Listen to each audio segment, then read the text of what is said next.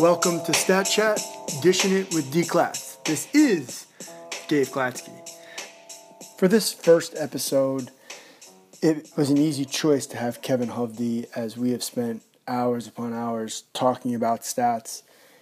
He and his staff really care about stats.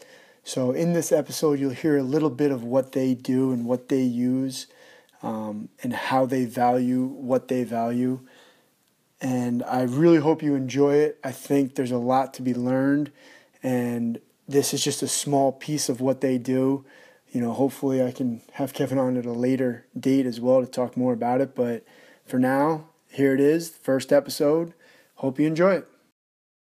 Welcome to Stat Chat. Our first guest here is a good friend, uh, Kevin Hovde, played at Richmond for four seasons, and then after he was done playing, went to Columbia where he was a coach for four years, assistant for three, where they pulled off some school records, one being winning 25 games in, in the same in one season, culminating in a CIT championship.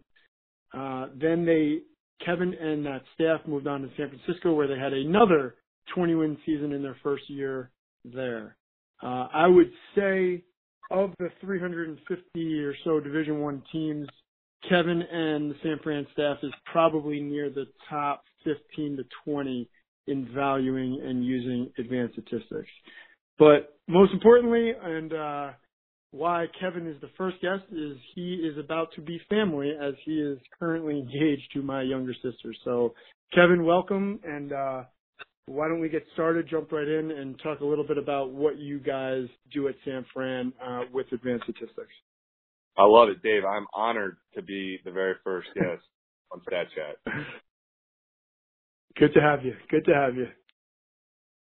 All right. Well, basically, I'll get it going. So, probably the one thing that's probably different that we do than than most other schools. We've obviously we've talked about this before. Um, and that mo- well, most Division One schools are using are now using the KenPom stats one way or another, whether that's to evaluate your own team or using it uh, for scouting, um, and also um, open look, open look or group statistics that are just measure basically advanced stats that measure um, lineup data and plus minus data, and that that information is kind of available to everyone. So I think most different staffs are using that in some capacity. Um, some are using it more than others, obviously, but it's kind of available to everyone, so so everyone kind of understands what that is. Um, but I think the one thing that we're different on is we basically we use a pretty unique um, statistical system. We call it the Hustle Stats. It's actually copyrighted, um, and it's basically 45 different stats that we keep um, in practice and in games. So any live five on five situation in practice, we are statting it and basically trying to get an efficiency rating for our guys based off these 45 different statistics that we keep. And everything has different values, um, ranging from, um, like the, very best play you can make would be like a plus six. And the worst, the most negative play you can make would be a minus seven and kind of everything in between. So essentially we're trying to quantify um, every part of the game. Um, and, you know, just to, to make it even more simple, um, something that I think where that's, that makes people understand it more quickly is like, we always talk about like on a box score, a regular box score that you could get for a division one game. Um, there's only one stat that is keeping track of, of passing. There's only one passing stat. Um, and obviously that's an assist. And for us in our stats, we do keep assists, but we also have seven different passing stats in addition to just an assist. Um, so basically, you know, if you, if you drive and you draw the help and you drop it off to your big and he misses a layup, obviously in a game you wouldn't get any credit for that pass. But in our stats, you get a positive mark for that. Um, so we're we're trying to be very objective and give credit to to guys that are unselfish and good passers, and that's just that's just the passing piece is just one small part of it. Again, that's only eight of our 45 stats, um, but it's a good way for people to kind of understand what we're trying to do. And that's a that's a good uh, starting point. I think we can start with passing. And to me, passing is a lot of decision making. And yeah. for me, I think that the value of passing, like you said, should have different values. For instance, I know if you drive and you put an alley oop up and a guy catches it and dunks it, now that's worth two points. Now, but what is the value of that pass and what is the value of yeah. the shot? It's not the same as if you pass it to somebody on the wing, they pull through, somebody comes over to help, they weave in and out, and they make the layup. Now yep. that pass, you kind of set up the play.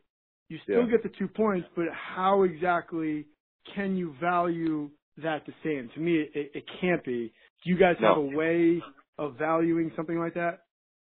Yeah, I mean, it's it's not perfect. Um, you know, I think one thing for us is we would give like you mentioned like the alley oop pass. Like both of those plays. So say like you throw a lob to a guy and he dunks it, or you know you throw a great pass for an easy layup and he, he guy just lays it in or whatever. Um, the way we do it, like obviously that's an assist, and an assist is the very best possible um, po- positive play. It's a plus plus six, which isn't going to mean anything to anybody on this that listens to this, but it's the most positive play you can make.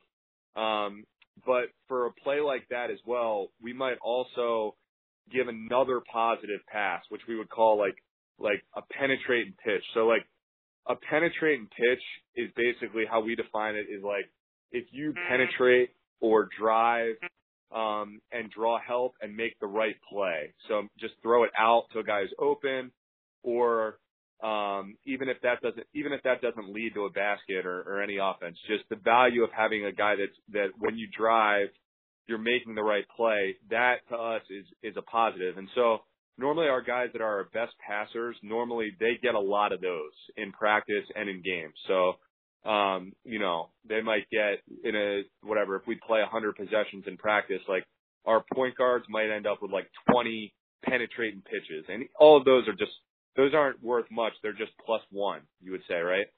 So now to get back to my point about like throwing the lob, like if a guy throws a great pass for an assist, we might give him the assist and also in addition a penetrating pitch. So like that pass is worth a little bit more than if you just dribbled down and threw the ball to a guy on a wing and he just makes a three.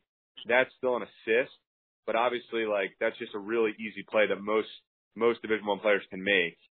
Um, so it's not worth quite as much. So we do try to differentiate between those plays, but probably like the the difference between really setting a guy up for an easy layup or a dunk versus just like throwing it to a guy for a jumper there probably needs to be more of a difference in the way we stat it. That's probably one area where where it's not, you know, it's just an imperfection in our system.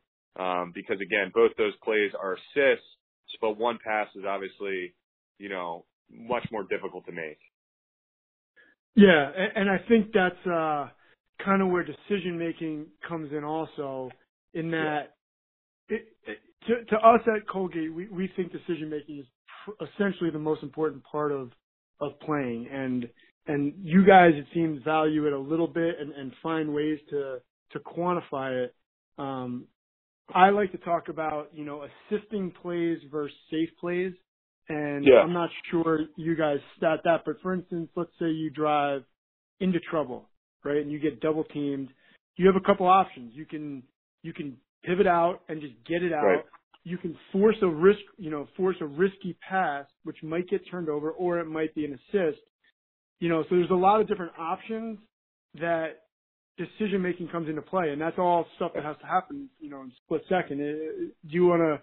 Do you guys have any way to value a safe pass versus maybe a, a risky pass that could lead to yeah. points, and yep. it might not. Well, it might not lead to points. Well, I think the the easiest thing that kind of sorts that out is that the way we do it turnovers are just really, really punitive. So, like, we and we we differentiate between a regular turnover, like a travel or whatever, you throw on the ball out of bounds, versus a live ball turnover that actually creates transition. So getting stolen or thrown to the other team. Um, and basically, a bad turnover is the very worst play you could possibly make in our whole 45, you know, 45 different stats that we use. Um, so the guys that get a lot of those, they just get they just get pushed to the bottom. It, it's too big. Um, it's too big a negative to for those guys to survive and do well in our system. So I think that kind of sorts it out. Um, you know, normally we've been I've been you know I've been using the system now for six years, and the biggest the um, the biggest thing I would say about it, it's, and especially with the passing, is it's going to get the guys out there that aren't turning it over, and in general are trying to are are good playmakers, if you will. Um, so you know, essentially those two things. If you're a good playmaker, you don't turn it over, then you're probably a pretty good decision maker. Um, because you're trying to make plays and not turning it over. Pass, you know, in the in the eight passes. Wait, I, I lost you there. Go- You lost uh, I didn't. Yeah, go back to if you're a good passer, you're essentially a good decision maker, and then I lost you. Yeah. Well, did you did you get the part about the turnovers versus live turnovers? Yeah, yeah, I got all that. Yeah. Okay. All right. All right. All right. Yeah. So basically, and again, we're just talking about the passing and ball handling stats that we keep. So I mentioned the eight passing stats, um, different passes, and then also uh, there's the negative ball handling stats that we keep as well, like turnover, live turnover. Um, if you mess up a play, we call it an offense rotation, but if you mess up a play, um, you know, that's a negative. So basically we're quantifying those. If you, if you put them all together, there's maybe 12 or 13 just ball handling stats, you know, and we, we just say, all right, this is our ball handling section. Um, and then at the end of that, you can kind of see your total number for ball handling each day, whether that's positive or negative, and then how many possessions you played, you know? Um, so you can really get your efficiency rating. But I think in general, the guys that normally do really well in the ball handling, in our ball handling, uh, section are the guys that number one, try to make a lot of plays. Um, so those are the guys with the high penetrate and pitch numbers. Um, even, and that doesn't necessarily have to be a guard with the ball in his hands all the time making those plays. We had a guy at Columbia, Isaac Cohen, who wasn't really, he was more of a, I mean, he was, he was kind of a point forward more. Um, but he was just a really good passer, really good decision maker. So he would throw like great skip passes in transition. You know, he would, he would bring it in transition off a rebound and try to make a play um, like a little pitch back to try to get a guy a shot. And those, those are great plays. Um, so in general, the guys that are trying to make plays, trying to create offense and make passes with a low turnover rate, um, you know, those guys are normally your best decision makers and the stats just kind of, they quantify it and they just kind of iterate that to your team. When those, when you see those numbers every day, like, all right, here's our best ball handler based on our hustle stats and how we're quantifying it you know, those are normally the guys that just by the eye test, like any coach would be able to see, like, all right, that guy's a good decision maker. He has a good feel. He has a good sense to the game. Um, you know, it's pretty. now pretty how do you guys I would say. like? So one of the one of the problems I think most coaches can run into is so obviously turnovers are bad. I don't think any coach would would argue that. But you can not turn the ball over by dribbling in one place for 20 seconds or by Yeah. not ever trying anything risky. So meaning I'm never even going to try and make a play. Uh, how do you guys balance in wh- how you teach your guys or emphasize the, the, the value of, of turnovers versus making plays? Like how, how do you guys find the balance between, um, you know, uh, wanting guys to make plays, but not Yeah. turn the ball over. Yeah, you know what? That that's something um and really in general, like from a general standpoint, especially when you're dealing with so many like, you know, we're giving our guys so much data. And you know, we were at Columbia, like obviously you're dealing with smart Ivy League guys like yourself. And uh so those guys in general they're, they're, those guys are achievers. They want to do well. They want to beat the grid. They want to, you know, they want to have a good efficiency rating every day. And so the danger of that, and it's kind of the same thing as like you said, like the danger of like you're almost afraid to make a play because you know that it could end up badly, right? And the danger of of giving them so much feedback, especially the guys that are going to be thinking about it all the time, is like you don't want your guys thinking about you know 45 different stats all the time and what you're doing. You want guys to just play, right? So the the way that we approach it is like we'll give guys like one or two, or really two or three things per week, and and really heavy on it, especially in the fall, like when we start practice. And we'll say, all right, just focus on these three things, these three categories. Um, so you know, just for the ball handling standpoint, like you might look at it like, all right, you need to get more penetrating pitches. You need to try to make more plays.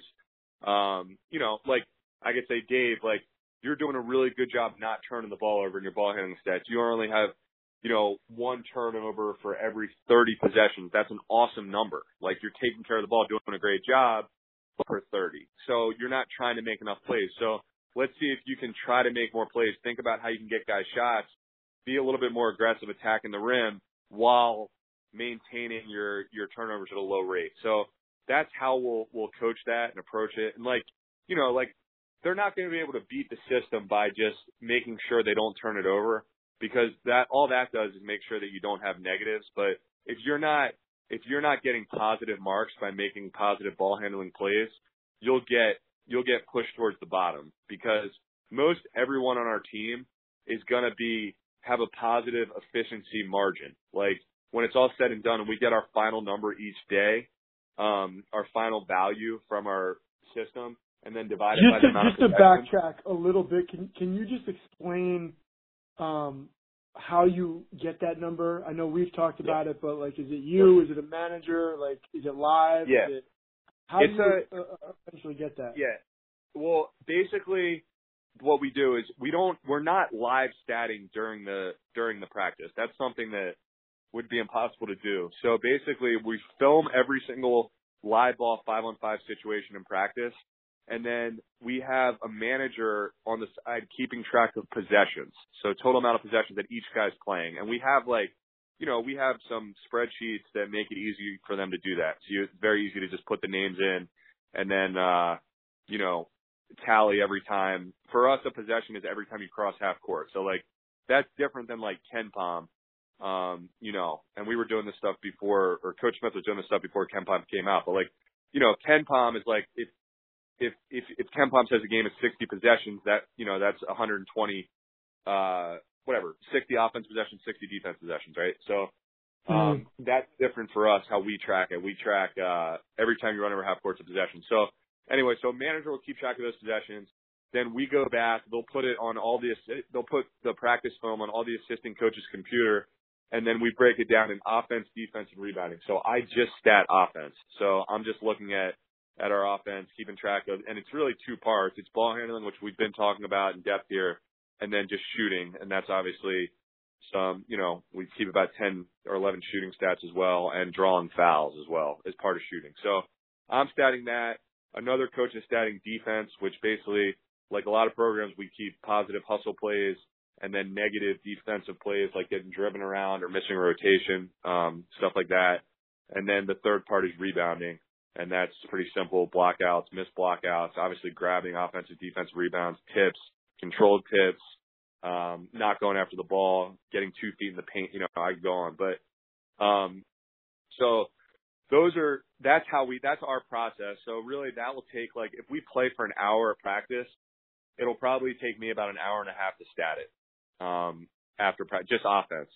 Um, and so it's, then it's after all the, since you do it every since you do it every day it's it's basically you, it's kind of consistent because it's yes, your it's, view. That's very very important. Yeah, that's very important because there are a few things that are subjective. Like I said, it's not perfect, but especially when you're talking about ball handling stats and like I get to decide like, all right, this guy drives and makes a play, like that was a really good play. Or even like if a guy makes a great extra pass, you know what I mean? Like so if a guy drives and penetrates and like you catch the ball in a wing and step in and like you throw the extra pass for a more open shot, like I might give a plus one for that.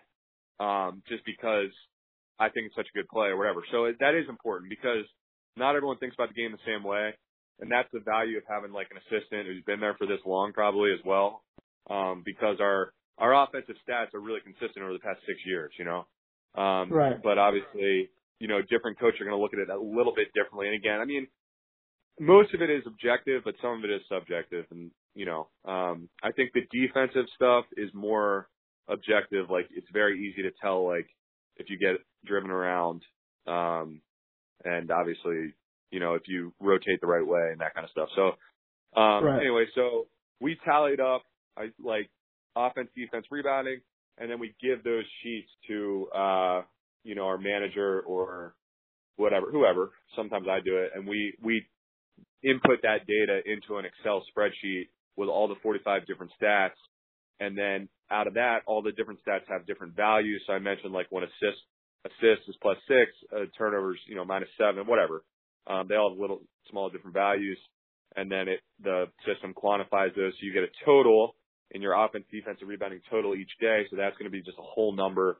So for example, that number could be 30 total, you know, say you were plus, plus 10 in all three cat, plus 10 in ball, in offense, plus 10 in defense, plus 10 in rebounding. Um, and then, uh, and then you're going to divide that number by your total number of possessions that you played in practice. So, you know, a guy could be plus 30 and then be, and played 60 possessions in practice. So his efficiency rating that day would be 0.5. And obviously, you know, that's different than another guy could be plus 30 and his, he only played 40 possessions in practice. So what he did is more impressive than that.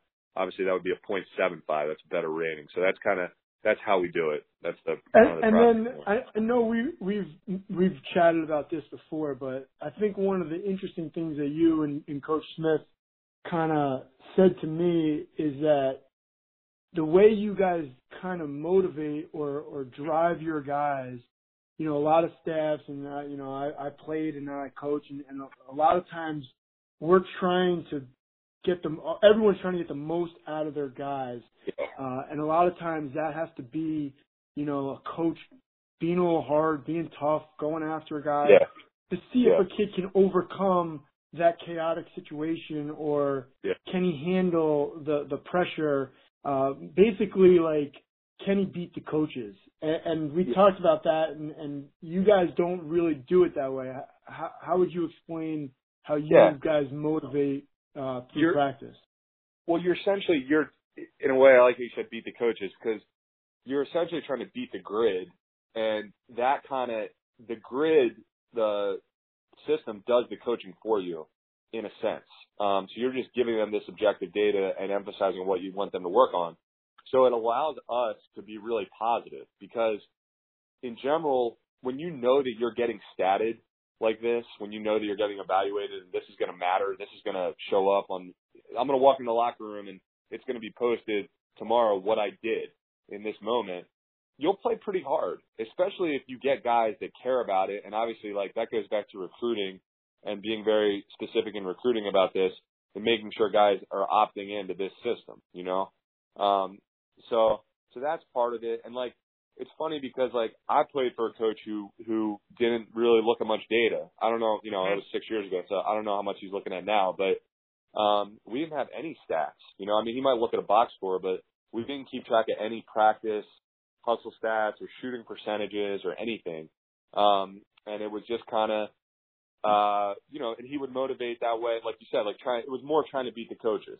Like he was going to motivate you by getting on you, um, you know, if you, if you weren't doing what he wanted you to do. So when I got to Columbia, it was like a complete 180 coaching style.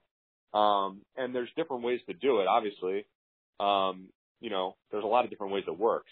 Um, but this is just, yeah, again, I, I like to say, and obviously, uh, I think uh, I played for a coach.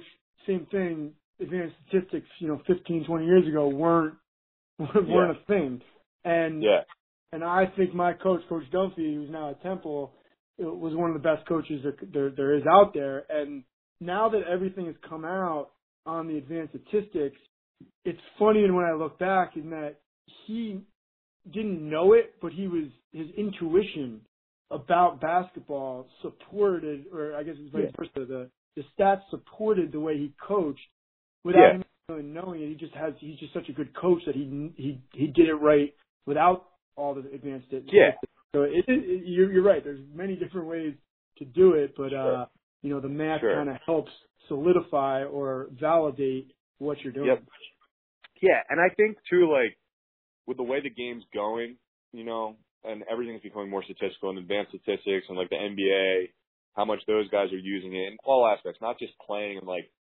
Obviously, we can get into this more about the stuff that they're the video stuff that those NBA guys use, and um, and also in like the the management side, just evaluating the analytically looking at everything in terms of um, you know just trying to figure out who to trade for or who to draft and that kind of stuff. But you know, I think this is the way the game's going. So I think, especially in recruiting, like I think it's really really good for guys like to see like here's our investment in you. You know what I mean? Like you can see this like you're opting into this grid of 45 different stats. Um, you know, and over time you're trying to get really, really good at these things that don't take talent because nothing really, nothing really takes talent on our, in the stats that we use. It's all about decision making and being tough.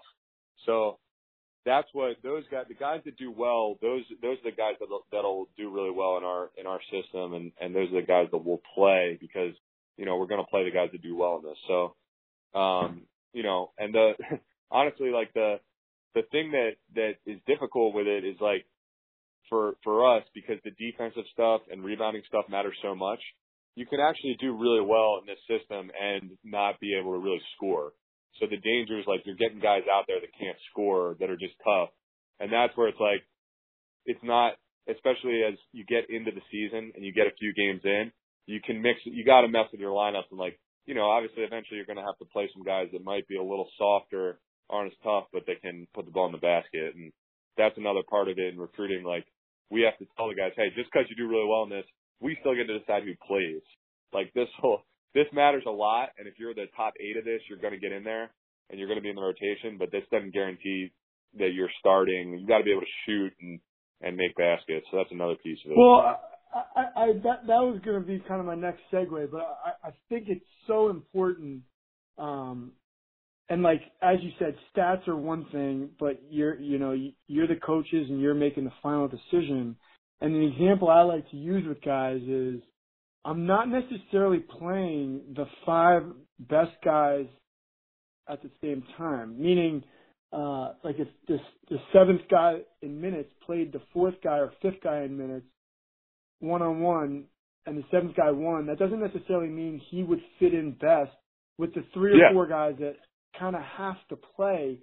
And yeah. sometimes you need that role player as the fourth or fifth or or fifth, yeah. you know, just the fifth guy out there because he fits in better with guys one through four, and that's a really tough thing to for kids, you know, 18 to 22 to understand because I'm like they can be like I'm killing this kid in practice, but then they for get sure. in the game and their role is not the role of the first or second best. It's got to be the role of the fourth or fifth, and they just right. can't accept that or, or understand it. But as coaches, we all we've been there. So do you run into problems with that with your stats where guys are like, I'm third in in the in the stat total that you or the hustle stats, yeah. but I'm playing five yeah. to ten minutes a game.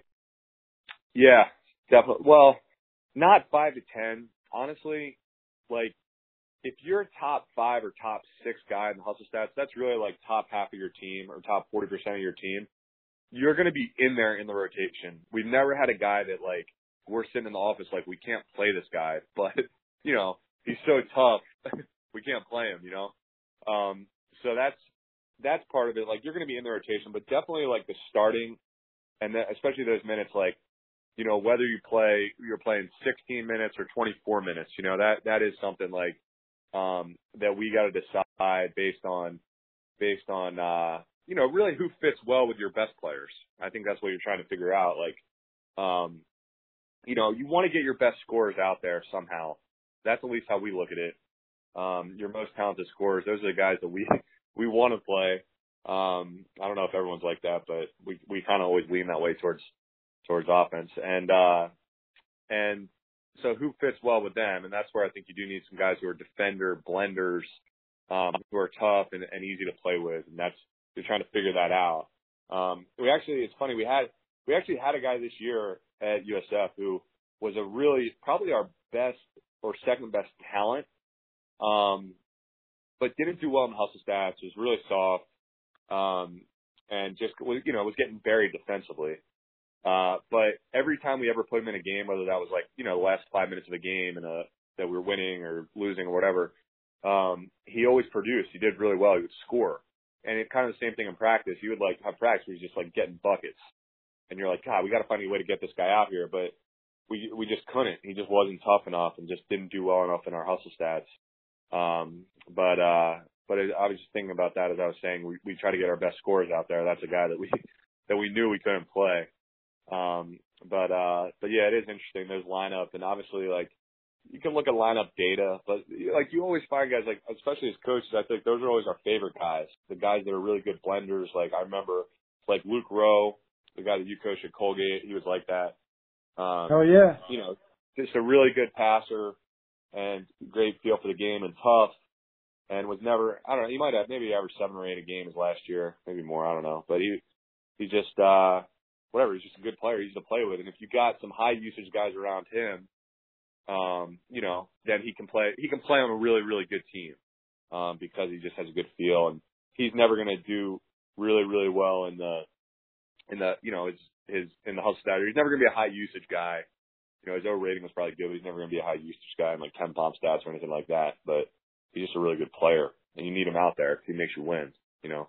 Yep. Yep. Those, those are guys you look for, you know, guys that, and his, uh, I don't know what his, like you said, was off the top of my head, but he was a guy that shot probably 55% from the floor because he only took layups. You know, he yeah. couldn't shoot, so he got to the he got to the rim. He'd make layups and get fouled, and uh, yeah. and, and just was a rock, like just a, a yeah. rock for us. And and I think those a lot of what he did would show up in what you, you know your yeah. hustle stats because yeah. he was a great rebounder. He didn't turn it over. He he made plays and and yeah, uh, exactly. You know, he, he would have been a hustle stat monster for sure. Um, he really would. He probably would have been, you know, the first or second best guy on our team if he had been in this situation. Um, now, he, have you ever run into a a situation where, like, how much does it correlate to play in the game? Meaning, have you ever had a guy, either way, really, that like dominated the hustle stats and then in games Yeah. couldn't get it done, or like his Yeah. hustle stats were like okay and was a, a monster on the court? Yeah, absolutely. So normally those are guys, again, the hustle stats are weighted, everything's weighted equally, uh, pretty much. So like the guys that can do, like the guys that are great defenders and rebounders, but can't really score, they still do well in the hustle stats. Um, and obviously those guys really hurt you. Um, just in division one, like you have to be able to score. You have to be able to shoot. If you can't shoot, you know, you can only play one guy that can't shoot at a time, really, is what we kind of say.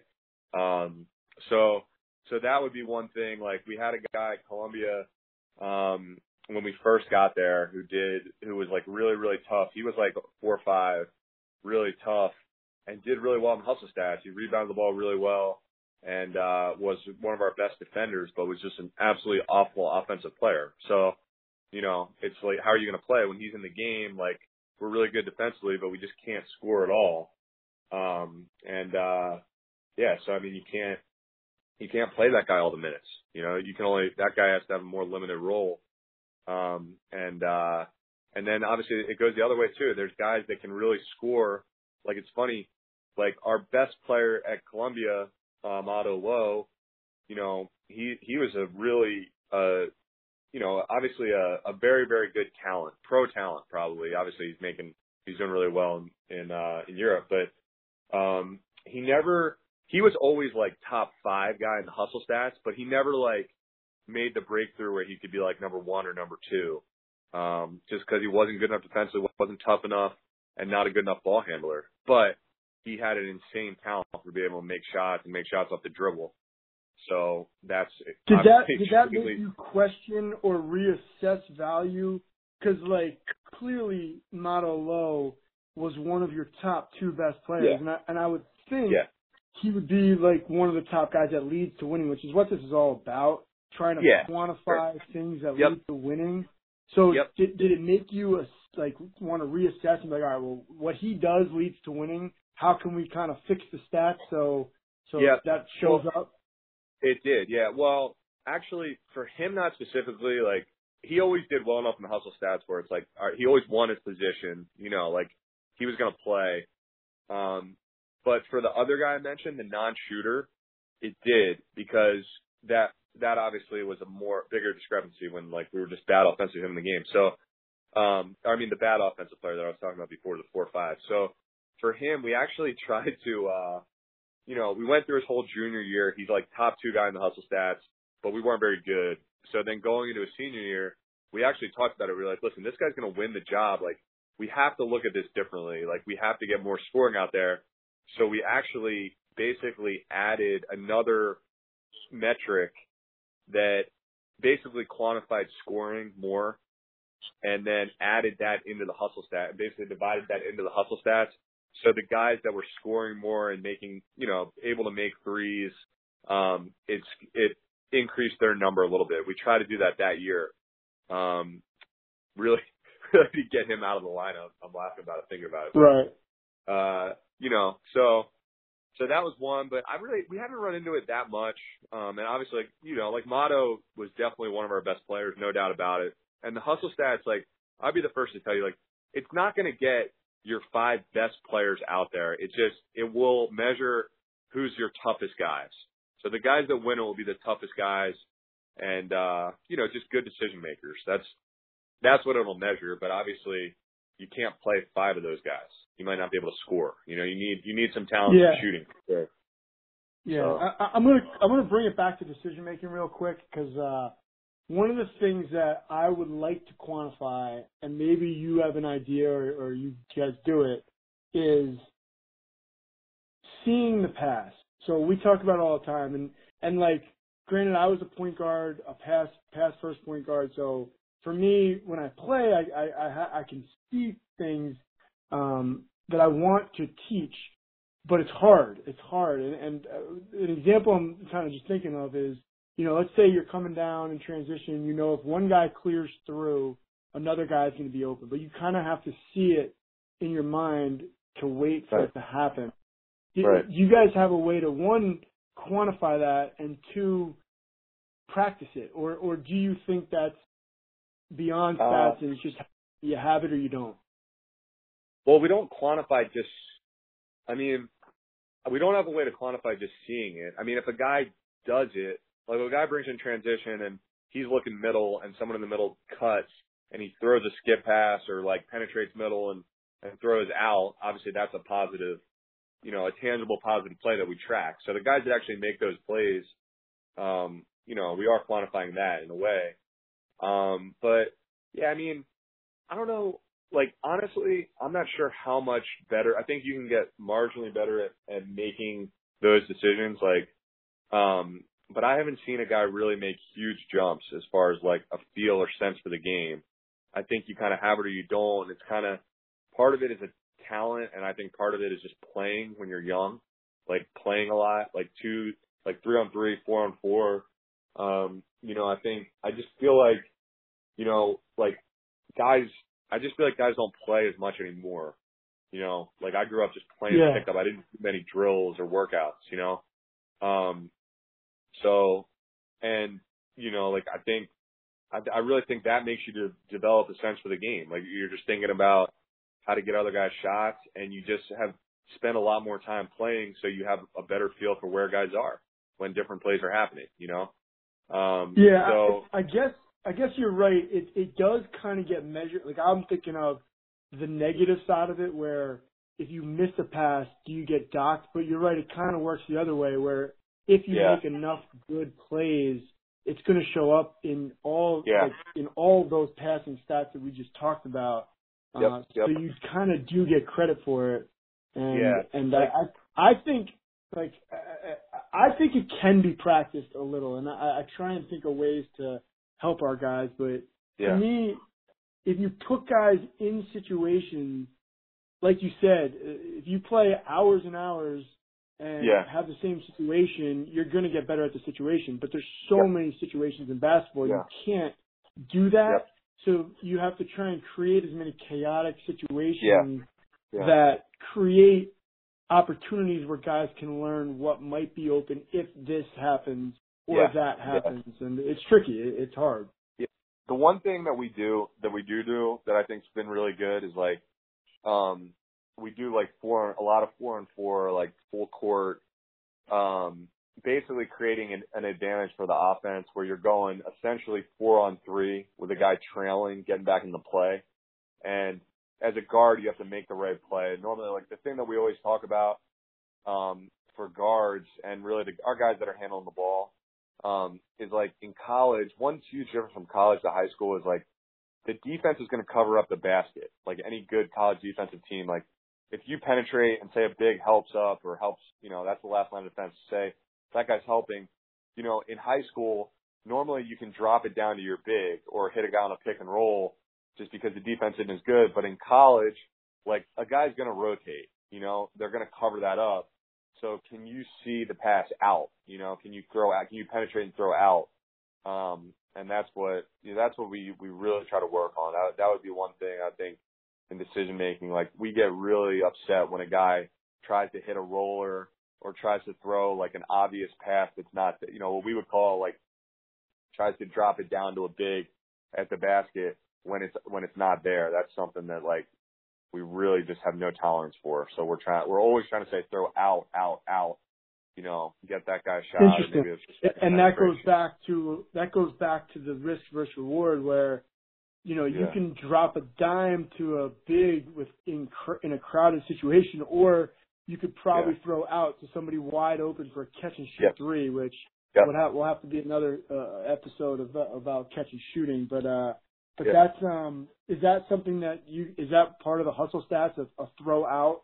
Because if yeah. you drive out of control, you actually you have to be able to stop and throw out, whether it's yeah. across the court or behind you. Is that is that yeah. a plus one or, or something for you guys? Yeah, that's a plus one. So that would be like the definition of a penetrating pitch, which again, like I mentioned, like our point guards will get most of those because we put them, we just put them in a lot of on ball or ball screen situations. So like you're getting more chances to penetrate and make a play. Um, but yeah, that is something we do talk about is like making the right play. And, and really that, those are the guys that are your best players. I mean, if you, if you're as a guard, if you can make that play the right, if you can make the right play every time, um, in that situation when you penetrate, you know, you're, you're a pro. That's what pros do. That's what pro guards do. They make the right play every time. Um, right. Right. You know, and so we'd love to. We haven't had one of those yet. we've had uh we've had a couple that are really good passers, but are deficient in some other areas. That you know, particularly non. Most of the guys that we've been able to get that are really good passers or good sense for the game guys are non-shooters. So right. I'd love to be able to. Right. We'd love to be able to get one that could shoot and do all that stuff. So. Yeah. Yeah. Well, I think that's uh that's a good good uh thing to end on there. Um yeah. And hopefully we can both find some players that that will be pros uh yeah. or currently that we have can can end up being pros. But um yeah. I want to I want to thank you. I know for me and you this is just another conversation. We've talked hours upon hours about everything basketball and uh you know much to the dismay of our uh significant others who have to sit, sit and listen to us talk about basketball but uh, they are they you are now family, so they'll have to get used to it. Um, no doubt. But I want to thank you again, and uh, I'm sure I will see you soon. But thanks a lot, Kevin, and uh, best of luck to you guys. Appreciate it, man. Thanks, Dave. Thanks for having me on. No problem.